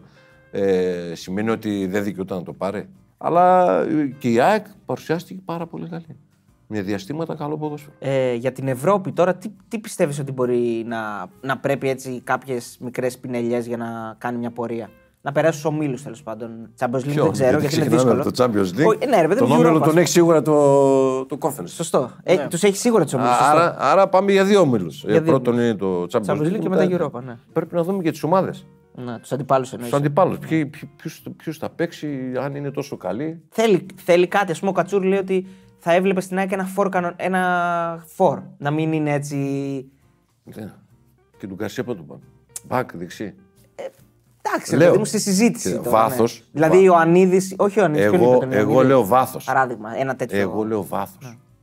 Το βάθος αυτή τη στιγμή η ΑΕΚ το αξιοποίησε. Νομίζω ότι η ΑΕΚ έχει 6 χειρουργία. Ναι. Νομίζω. Ναι. Δεν είμαι σίγουρος. Είχε Τζούμπερ, Κατσίνοβιτς, Ελίασον. Αραούχο. Σωστό. Τέλος πάντων. Ναι. Τώρα, άμα ήταν 5 ή 4, είχε χειρουργία. Είναι πολλά. Ναι. Όπως και ο Παναθηναϊκός με τον Αϊτόρ, το μεγαλύτερο. Ήταν μεγάλη απόλυτη. Λέω εγώ όμως, αυτό που λες, ένα σεντερφόρ, ένα στόπερ, ένα αυτό. Εγώ λέω ότι το βάθος που έχει η ΑΕΚ το αξιοποίησε. Αν δημιουργήσεις άλλο ένα βάθος, πρέπει να πουλήσεις. Δεν χωράνε τόσο πολύ. Φαντάζεσαι να έρθει κάποιος παίκτης και να πάρει τη θέση του Γκαρσία. Εγώ είπα του Γκαρσία ότι μπορεί να παίξει υπερμιλέν για πλάκα. Ναι. Με αυτό που κάνει. Του το είπες, Ναι. Δηλαδή ο άνθρωπος είναι τάγκς. Ναι. Είναι ταχύτατος. Παίζει έναν με έναν. Έχει σκοράρει. Ναι. Έχει προσόντα τα οποία είναι για την Premier League θα ενθουσιάζομαι. Ναι. Γιατί μένει όρθιος. Όρθιος κερδίζει. Ναι, κανένας δεν κερδίζει αυτός που παίζει. Σωστά. Αυτή είναι η άποψή μου. Λέω όμως, αν μείνει ο Γκαρσία, μείνει ο Βανφέρ, αν προσθέσεις έναν πολύ καλό, έχεις χάσει αυτούς. Δεν μπορείς τώρα τον Γκαρσία να τον βάζεις στον πάγκο. Ή να τον κάνεις αναπληρωματικό, γιατί σε μια ομάδα έχει βασικούς και αναπληρωματικούς. Δεν έχει. Όλοι οι ίδιοι είμαστε. Ναι. Αυτό που ξεκινάει. Όλοι οι ίδιοι. Όχι, δεν είμαστε. Ίσοι είμαστε. Οι ίδιοι δεν υπάρχει. Πάντως φέτος στην ΑΕΚ του Αλμέιδα, εντάξει, από τη μέση και μπροστά παίξανε σχεδόν όλοι το ίδιο. Το ίδιο όχι. Γιατί τραυματιστήκανε. Ναι, γι' αυτό εννοώ. Γιατί θα υπάρχουν και τραυματισμοί. Ο Τζούμπερ δεν θα παίζει. Ο Τζούμπερ θα ήταν ο άχρηστος της χρονιάς. Ναι, αλλά ήταν ο καλύτερος παίκτης. Ναι, δηλαδή με τον Τζούμπερ ελευθερώθηκε η ομάδα στο σπριν. Τουλάχιστον στον Τζούμπερ. Εντύπωση ότι ήταν καλύτερη χωρίς τον Ραγκουχ. Χωρίς να φταίει ο Ραγκουχ, δεν λέω αυτό, αλλά μου φάνηκε καλύτερη. Δεν χρειάζεται. Το είπα και πριν μπει. Μπήκε και το είπα ότι θα είναι καλύτερη.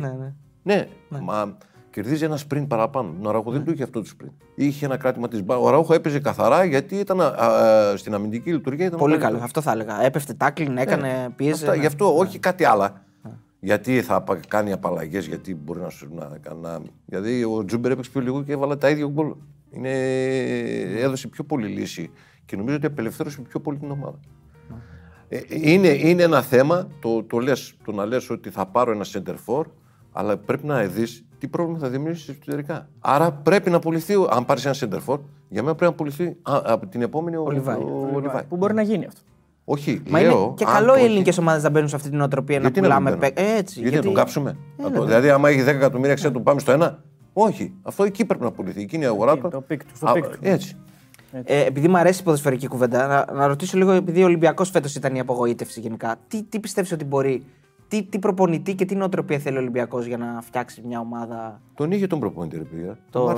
Το Μάρτινς. Βέβαια. Δεν έπρεπε να φύγει. Και εγώ αυτή τη άποψη ήμουν, αλλά πολύ δεν τον βοήθησε με μεταγραφές, τα μπακ και το τέτοιο. Το Μάρτινς η ομάδα με Τσιμίκα και Αμπτελαούι που χρησιμοποιούσε πάρα πολύ τα μπακ. Γι' αυτό έλεγα καμιά φορά τις επιλογές. Πάρα πολύ τα μπακ τα χρησιμοποιούσε. Τα βγάζει στην πλάτη, για σέντρε. Με Αμπτελαούι και Τσιμίκα. Ο Ολυμπιακός ήταν κατηγιστικός. Κατηγιστικός ήταν. Αλλά αυτές ήταν οι πρώτες σεζόν τους Μάκης. Μετά δεν ήταν. Δύο πρώτες. Και την τρίτη, δηλαδή τη δεύτερη και την τρίτη πήρε το πρωτάθλημα και στην τέταρτη άρχισε να παρουσιάζει το πρόβλημα. Πάλι το πήρε, αλλά ήταν πιο. Την τρίτη μπορεί να το πήρε το πρωτάθλημα. Δεν ήταν εντυπωσιακός. Αυτό θέλω να σου πω. Φύγανε, είχε έναν κορμό. Βέβαια έφυγε και ο Σιμέδου μετά και αυτό που σας έλεγα πάντα. Αυτό που σας είπα και πριν ότι. Στον άξονα 3 ο Σιμέδου, όσο λάθη και αν έκανε. Σήμερα δεν είναι 10 επιθέσεις παραπάνω όπως κάνει ο Μουκουντή τώρα στην ΑΕΚ. Ναι, αλλά είναι ψηλός, αργός. Δεν μπορεί να στρίψει. Τι σχέση έχω να τα. Έχει μυαλό. Ήταν και επιβλητικός. Ο Σιμέδου ήταν, δηλαδή μετά από εκεί, δεν μπόρεσε να βρει έναν ηγέτη. Το ρόλο αυτό να παίξει. Άρα λάθος επιλογής σε παίκτες ουσιαστικά. Ναι, λάθος επιλογή. Και δεν κάλυψε τα μπακ. Αλλάξαν 7 και δεν κάλυψε κανένας ούτε κατά διάνοια να πλησιάσει. Ούτε ο Ρέαμτσουκ είναι. Αμπτελαούι και Τσιμίκα. Ούτε καν να πλησιάσει. Με πολλά λεφτά. Μεγάλους διεθνείς δεν μπόρεσαν να πλησιάσουν. Με τον Αμπτελαούι και τον Τσιμίκα. Και μετά στο στόπερ, γιατί τα χαφ, όσο και αν θέλανε, όσο και αν θέλανε να διώξουν τον Μπουχαλάκη με τον Μάρτινς, ο Μπουχαλάκης ήταν ο βασικός. Τι να κάνουν. Αυτόν επέλεγε. Με αυτόν είχε βγάλει τη με αυτόν είχε τις επιτυχίες. Γιατί να είχα προβλέψει και όλα, το έλεγα, μπορεί να το είπε και στο παιδί, δεν θυμάμαι, ότι μόλις φύγει ο Μάρτινς, σε 6 μήνες θα φύγει ο Μπουχαλάκης και έγινε το ίδιο. Γιατί φαινόταν από τον κόσμο ότι δεν τον αποδέχεται. Ενώ τον αποδέχεται ο προπονητής, τον έχει μέσα με τις επιτυχίες, ο κόσμος δεν τον αποδεχόταν. Ο κόσμος θέλει αυτό το οποίο φαίνεται ωραίο και ο Μπουχαλάκης. Επειδή δεν φαίνεται ωραίο, δεν τρέχει, δεν τριπλάρει, δεν θα κάνει. Ήταν το ωραίο με τα 3 δεκάρια. Ναι, αυτό. Πώς γίνεται. Ο κόσμος θέλει αυτό. Το ποδόσφαιρο έχει θέσεις και ρόλο. Ναι, πρέπει να πάρεις το ρόλο που στο δίνει. Ή να τον κατανοήσεις ή να θες να τον κατανοήσεις. Δεν είναι όλα αν σήμερα θα παίξουμε έτσι και αύριο έτσι. Δεν είναι. Βασίλειο, ο Παναθηναϊκός τι χρειάζεται για να το κλείσουμε σιγά-σιγά, να πούμε για τον Παναθηναϊκό και για τον ΠΑΟΚ και για να. Παναθηναϊκός σίγουρα θέλει ένα επιτελικό χαφ. Δεν βοήθησε ο Μπερνάρτ. Αν και σας βλέπω όλους ότι ο Μπερνάρτ. Δηλαδή δεν βοήθησε καθόλου. Εντάξει, το όνομα που έφερε τώρα δεν ήταν καμία. Δεν βοήθησε. Δηλαδή ήρθε σαν superstar. Η μεγάλη απώλεια του Αϊτόρ είναι τους έκανε όλους να φαίνονται πάρα πολύ λίγοι. Όταν ο Αϊτόρ και την περσινή χρονιά και τη φετινή που ξεκινάει με 5 στα 8 γκολ, εγώ τα γκολ δεν τα μετράω. Μετράω κινήσεις, την αυτοπεποίθηση, την ηγετική μορφή που παρουσίαζε όταν δεν έβαζε τα γκολ. Αυτό είναι ένα χαρακτηριστικό που δεν μπορούσε να το βρεις εύκολα σε κάποιους. Πήρε την ομάδα, την αρχηγία πάνω του, όχι με το περιβραχιόνιο, με το παίξιμό του και είχε δημιουργήσει τον Παναθηναϊκό να είναι το πρώτο φαβορί. Και νομίζω ότι θα ήταν. Κάτι αντίστοιχο θέλει στα χαφ. Πρέπει να σκοράρουν τα χαφ. Εκεί στο Τσέριν. Και Άκη είχε αυτό το πρόβλημα. Πέρεθ, Τσέριν. Με Γιώσον και Σιμάσκι δεν βρισκόταν. Ούτε στον καθρέφτη δεν βρισκόταν. Λέω. Καλοί παίχτες και οι δύο. Δεν κρίνουμε τους παίχτες. Κρίνουμε το πώς δύο δεν μπορούν να λειτουργήσουν σε αυτό που θέλει να παίξει. Είναι με τον Πινέδα μαζί όμως ήταν πολύ καλύτερο, δούλευε πολύ καλύτερα. Δηλαδή ένας και ένας. Πινέδα και ένας. Άμα ψάξει όλα τα καλά παιχνίδια ήταν με τον Πινέδα. Και Πινέδα για σένα όχι στα πλάγια, στον άξονα, έτσι. Στα πλάγια ήταν ένας παίχτης ο οποίος έπρεπε να παίζει στη Β' Εθνική. Λέω. Και στον άξονα ήταν ένας παίχτης που ήταν ο καλύτερος παίχτης στην Ελλάδα. Απλά 20 παιχνίδια είχα χαθεί γιατί τον έβαζε αριστερά και πίσω από το σεντερφόρ. Δεξιμπακ άρεσε, Πινέδα, στο λεωφόρο. Ο δεξιμπακ. Τώρα τελευταία. Τέλειος. Αφού τον έκανε τον Μπερνάρτ, να μην έπαιζε. 20 λεπτά έκανε όσα δεν. 20 λεπτά έκανε το πώς πάσαρε, έμενε. Όχι πάσαρμε και τρέχουμε συνέχεια. Πώς θα δημιουργήσει την κατάσταση. Δηλαδή πώς προκαλούσε, πώς πάτησε, πώς έκανε 3 έντρες μέσα σε 20 λεπτά. Βρήκε συμπαίκτες, βρήκε αυτά. Δηλαδή τεράστια διαφορά. Άρα χάφουμε γκόλ ο Παναθηναϊκός και ο ΠΑΟΚ έτσι με τους μικρούς και με μια φουρνιά παιχτών να σταματάει σχεδόν διερήνια. Το μικρή με τον ΠΑΟΚ, ο Κουλεράκη, ο Κωνσταντέλιας. Τυχαία βγήκε. Μην με μπερδεύεις ότι βγήκε. Ήταν η αγανάκτηση. Το ότι δεν πήγαινε καλά ο ΠΑΟΚ. Και μπήκε ο. Σου λέει θα βάλουμε το. Και μπήκε. Και ο Κουλιαράκης και ο Κουλιαράκης Λίρατζης. Ο Λίρατζης. Κουλιαράκης έπαιζε από το καλοκαίρι, εντάξει. Ναι, ο Κουλιαράκης έπαιζε από το καλοκαίρι. Αλλά και ο Λίρατζης από πέρσι, εντάξει. Οι άλλοι δεν ήταν στον προγραμματισμό. Έμεινε πάρα πολύ πίσω. Είπαμε να βάλουμε τα παιδιά, τον Τσαούσι, τον Κωνσταντέλια και αυτά. Και τον Κωνσταντέλια, όχι στον άξονα. Αριστερά. Αριστερά τον έβαλε στην αρχή. Ο ΠΑΟΚ τώρα έχασε 3 παιχνίδια εκτός από τον Άρη. Που έπαιζε ο Κωνσταντέλιας, έπαιζε αριστερά. Και έπαιζε άλλος στον άξονα. Και λένε δεν παίζει καλά ο Κωνσταντέλιας. Όχι, δεν παίζει καλά, δεν παίζει τη θέση του. Να τον κρίνουμε όταν παίζει τη θέση του. Γιατί το λέω θέση έχει το ποδόσφαιρο. Δεν έχει. Α, σήμερα παίξουμε εκεί και αύριο εκεί. Α, κοίταξε τι ωραία παίζει. Όχι, δεν παίζει ωραία. Πού παίζει καλά. Γιατί πάμε σε μια επαγγελματική ομάδα με όλες τις θέσεις καλυμμένες. Άρα θα βάλουμε κάποιον ο οποίος παίζει αριστερά να παίξει δεξιμπάκ. Βέβαια, ο Λιβάι δεν έπαιζε σε αυτή τη θέση. Πέρσι άλλαξε. Ναι, πέρσι. Δηλαδή αλλάζουν και οι θέσεις κάθε φορά από την προετοιμασία. Αλλάζουν και οι θέσεις. Πρέπει να πάρεις προσαρμογές. Ναι, δεν σημαίνει ότι δεν θα μπορείς να πάρεις. Όχι ξαφνικά μέσα στο. Όχι ξαφνικά σήμερα έτσι και αύριο αλλιώς. Αυτή δεν είναι. Και ο σχηματισμός του Αλμέιδα δεν ήταν αυτός. Με 3 ξεκίνησε, ναι. Με 3 ξεκίνησε. Δεν μπορούσε να το βρει, δεν μπορούσε να παίξει, δεν μπορούσε να κάνει. Γιατί αυτούς που παίξανε μετά δεν παίζανε στα φιλικά. Ψαχνότανε. Δεν μπορούσε, υποστήριζε κάτι τέτοιο, δεν μπορούσε να βγει στην ομάδα και ξαφνικά είπε θα κάνει αυτό γιατί νομίζω από αγανάκτηση. Λογικό πάντως, γιατί πήρε μια ομάδα ημιδιαλυμένη. Δεν διαφωνώ. Λέω όμως πώς ξεκινάς και πού καταλήγεις. Δεν είναι. Αλλά μετά πρέπει να μείνεις εκεί. Και όχι ανάλογα με τον αντίπαλο παίζω. Σήμερα θα παίξουμε τα Γιάννα, άρα δεν θα παίξει αυτός ή δεν θα παίξει ο άλλος. Ή θα παίξω αλλιώς. Όχι, τα Γιάννα θα παίξουν αλλιώς απέναντι μου. Εσύ δηλαδή διαφωνείς με αυτό το ότι παίζει και ο αντίπαλος και προσαρμόζομαι λίγο το τι κάνω εγώ σε σχέση με το τι θα συναντήσω. Εννοείται. Μελετάς. Αυτό είναι τέτοιο. Αλλάζει κάποιες λεπτομέρειες. Το πού θα μαρκάρεις, πού θα ντουμπλάρεις, ποιος είναι ο καλός τους. Αλλά είναι λεπτομέρειες. Αυτό είναι λεπτομέρειες. Αλλά δεν αλλάζει σκεπτικό. Δεν αλλάζει σκεπτικό το πώς θα παίξεις. Παίζεις όλη τη χρονιά αυτό. Άμα αλλάζεις, αλλάζουν και οι παίκτες. Δεν γίνονται κατανοητοί. Σήμερα θα πεις θα χάσω και αύριο θα κερδίσω. Κάνεις ένα πλάνο το οποίο το πιστεύεις και σε αυτό εδώ θα μπορέσεις να βρεις μέσα από αυτό τα παρακλάδια να γίνουν κατανοητά και να καταλαβαίνουν όλοι τι γίνεται. Βασίλη, εδώ ο φίλος ο Σάββας, ουσιαστικά δεν είναι ερώτηση, απλά θέλει να σε ευχαριστήσει γιατί όλη τη χρονιά λέει μας ανέλυες και μας εξηγούσες και καθαρά ποδοσφαιρικά ζητήματα, κάθε αγωνιστική, πώς παίζει ΑΕΚ, γιατί παίζει έτσι ΑΕΚ και μας βοήθησες να μας μόρφωσες σχετικά με το ποδόσφαιρο. Λέει. Οπότε και αυτό είναι κάτι που είναι ωραίο να ακούγεται. Αυτό προσπάθησα, αυτό που εξήγησε προσπάθησα να κάνω, να μπορέσω να γίνω κατανοητός όχι εκείνη τη στιγμή, μετά από καιρό. Γιατί είναι δύσκολο αυτά που λες να τα κατανοήσεις κάποιος εκείνη τη στιγμή. Ο φίλος εδώ στο Instagram λέει: πολλοί υποστηρίζουν ότι μετά από αυτόν δεν έχει έρθει καλύτερο δεξί μπακ στην ΑΕΚ. Τι πιστεύει ο ίδιος και αν πιστεύει ότι κάποιος από τους διαδόχους του στη θέση αυτή του έμοιαζε είτε ποιοτικά είτε στα χαρακτηριστικά απλώς. Σίγουρα στο επιθετικό κομμάτι δεν θέλω να μιλήσω γιατί δύσκολα θα βρεθεί. Αυτό που είπατε κι εσείς πριν, ότι έβαζα γκολ, μοίραζα πάρα πολλές assist σε κάθε παιχνίδι.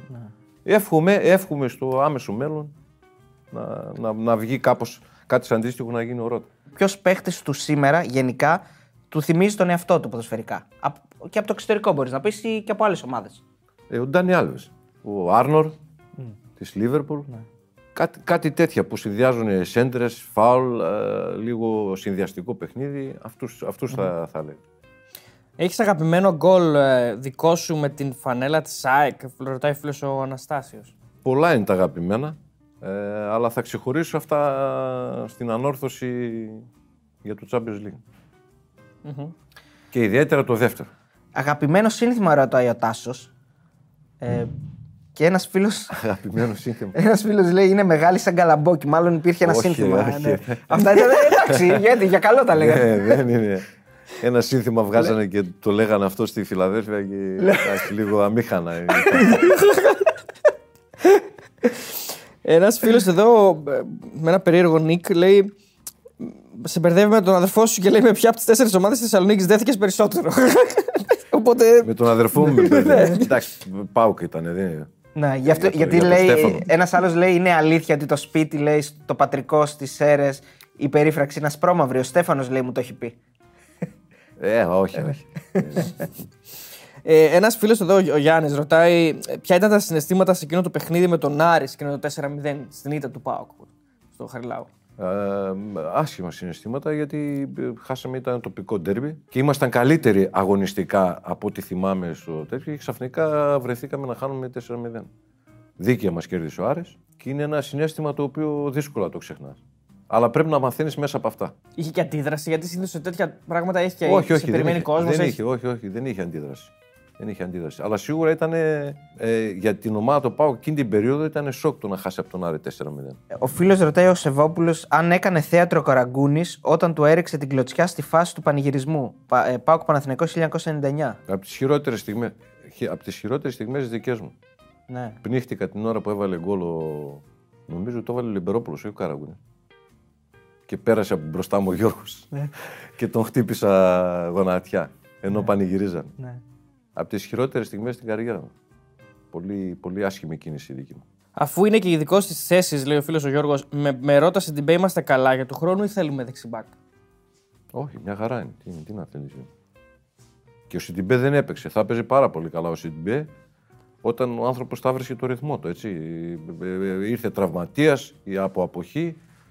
Όσο εγώ μπορώ να ξέρω, γι' αυτό τα λέω κιόλας αυτά, ότι χρειαζόταν χρόνο να μπορέσει να βρει την καλύτερη φυσική κατάσταση και να αποδώσει αυτό που μπορεί. Και πάνω που το βρήκε το ρυθμό, ξανατραυματίστηκε. Άρα, αν θα μείνει του χρόνου και καταφέρει να έχει μια διάρκεια προπονήσεων και παιχνιδιών, νομίζω ότι θα βοηθήσει πάρα πολύ. Ένας φίλος, ο Black, κάτι τέλος πάντων εδώ πέρα, λέει. Γιατί δεν σε είδαμε στα εγγένεια του γηπέδου? Γιατί δεν με κάλεσαν. Ακάλεστος μπορείς να πας κάπου.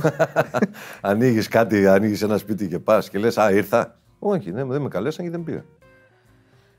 Ούτε στην Κερκίδα, δηλαδή δεν πήγες ούτε σαν... Όχι. Είναι μια ερώτηση τώρα που λίγο πολύ νομίζω την κάναμε, αλλά δεν το συζητήσαμε αναλυτικότερα. Σε ποιες θέσεις πιστεύεις ότι η ΑΕΚ θέλει κινήσεις, δηλαδή σε ποιες θέσεις? Νομίζω δεν το είπαμε αυτό ακριβώς έτσι. Σε ποιες θέσεις? Ναι. Σίγουρα είναι στα χαφ, η φυγή του Πινέδα. Μάλλον θα φύγει, ναι. Νομίζω ότι θα έπρεπε να εμπιστευτεί περισσότερο το Μητώλο μετά από τις εμφανίσεις που έκανε και στα στόπερ. Αν αξιολογεί τα μπακ αριστερά με τον Χατζησαφή και Μουχαμάτι, νομίζω ότι στα στόπερ, στο αμυντικό, το δημιουργικό αμυντικό χαφ, το χτάρι, αυτός που θα έχει τις περισσότερες επαφές και την ευθύνη να ελέγχει το παιχνίδι και και τη δημιουργία από εκεί και πέρα. Και νομίζω ότι και δεξιά, γιατί δεν νομίζω ότι θα μείνει ο Άμπραμπα. Ο Άμπραμπα θεωρείς ότι όντως καθυστερεί το παιχνίδι και είναι σε κάποιες φάσεις που δεν δημιουργεί και καταστάσεις για τους υπόλοιπους? Όχι τόσο πολύ φέτος όσο πέρυσι. Πέρυσι ήταν πολύ χειρότερα τα πράγματα. Φέτος, ναι, το έκανε αυτό, αλλά σε πολύ μικρότερο βαθμό. Τα προσόντα του είναι για να τρέχει στον χώρο, γι' αυτό γύριζε πάρα πολύ την μπάλα στα πόδια. Έχεις κάποια ενδιαφέρουσα ιστορία από τον τελικό του 2001, ρωτάει ένας φίλος. Ήμασταν στον Ντεζε και από τον πολύ κόσμο πήγαμε στο Ζαφύρη Μέλα και δίπλα ήταν. Και με το που μπαίνω μέσα με κάτι φίλος μου, γιατί ήταν πάρα πολύ κόσμο στον Ντεζε. Πάρα πολύ κόσμο. Δεν μπορούσαμε να καθίσουμε. Με τον Κώστα τον ορφανό εκεί, ήταν ο Παρασύδης ήταν. Και δεν χωρούσαμε. Και κάποιοι φίλοι μου είπαν πάμε δίπλα, είναι ο Μέλας. Και με το που μπαίνω μέσα, Στεφανάκου, τι έγινε, μου λέει. Πάντα Στεφανάκου μου λέει. Ναι, Στεφανάκου μου λέει, τι έγινε. Μπουπ, άνοιξαν τις κροτίδες εκεί και ο Μελάς βέβαια συμμετείχε. Ο Μελάς είναι γνωστός παοκτσής. Γνωστός παοκτσής ο Μελάς. Δεν ξέρω αν είναι παοκτσής. Παοκτσής, Ζαφύρης. Μπορεί τώρα από εδώ Αθηναίος παοκτσής, μπορεί να ήταν και του συμφέρον, δεν ξέρεις. Όχι, ωραίος είναι ο Ζαφύρης, ωραίος. Και τη δικιά μου την ερώτηση, την οποία ξέχασα να κάνω στη συνέντευξη. Ποιος ήταν ο παίκτης που κάποια στιγμή στη ζωή σου, στην καριέρα σου, σε έφερε σε τέτοια θέση δύσκολη που να πεις ότι πρέπει να γίνω καλύτερος? Δηλαδή, σε εξέθεσε σε μια προπόνηση, σε ένα παιχνίδι, σε διέλυσε και είπες πήγες στο σπίτι το βράδυ και ήσουν χάλια, λες. Νομίζω ότι ήταν ο Ράιαν Γκίξ, όχι για τη μεγάλη του απόδοση, αλλά το πώς χανότανε ενώ πεζόταν η μπάλα αριστερά και εγώ ήμουνα στη δεξιά πλευρά με τον Ράιαν Γκίξ, με το που έχανα λίγο το να τον βλέπω δίπλα μου, το να τον έχω στη σκιά, να βλέπω και την μπάλα και τον παίχτη, το πόσο εύκολα χανόταν από το χώρο εκεί. Δηλαδή τέτοια έκρηση και λέω, τόσο αργός είμαι. Χανόταν δηλαδή από τον έλεγχό σου? Ναι, χανόταν από τον έλεγχό μου με κλάσματα δευτερολέπτου. Δηλαδή και λέω, ή πολύ αργός είμαι, ή πάρα πολύ γρήγορος. Ξέρεις γιατί? Όταν υπάρχει ένας συνδυασμός τεχνικής και ταχύτητας μαζί, γίνεται πολύ πιο... εκτοξεύεται μετά αυτό σε ποιους χρόνους θέλεις να τρίθει. Ωραία. Ευχαριστούμε πολύ. Ευχαριστούμε πάρα πολύ. Βασίλη, πριν ελπίζω να πέρασες ωραία, να το ευχαριστήθηκες. Μια χαρά είναι. Πριν φυσικωθείς, θα ήθελαμε να μας... Κάτσε λίγο. Θα θέλαμε να μας προτείνεις κάποιον καλεσμένο που θα ήθελες να δεις στην εκπομπή μας. Ποιο θα ήθελες να δεις? Στέλιο Μανολά. Ω, δυνατό. Στέλιο Μανολά. Ωραία. Ευχαριστούμε πολύ. Ευχαριστούμε πολύ, Βασίλη.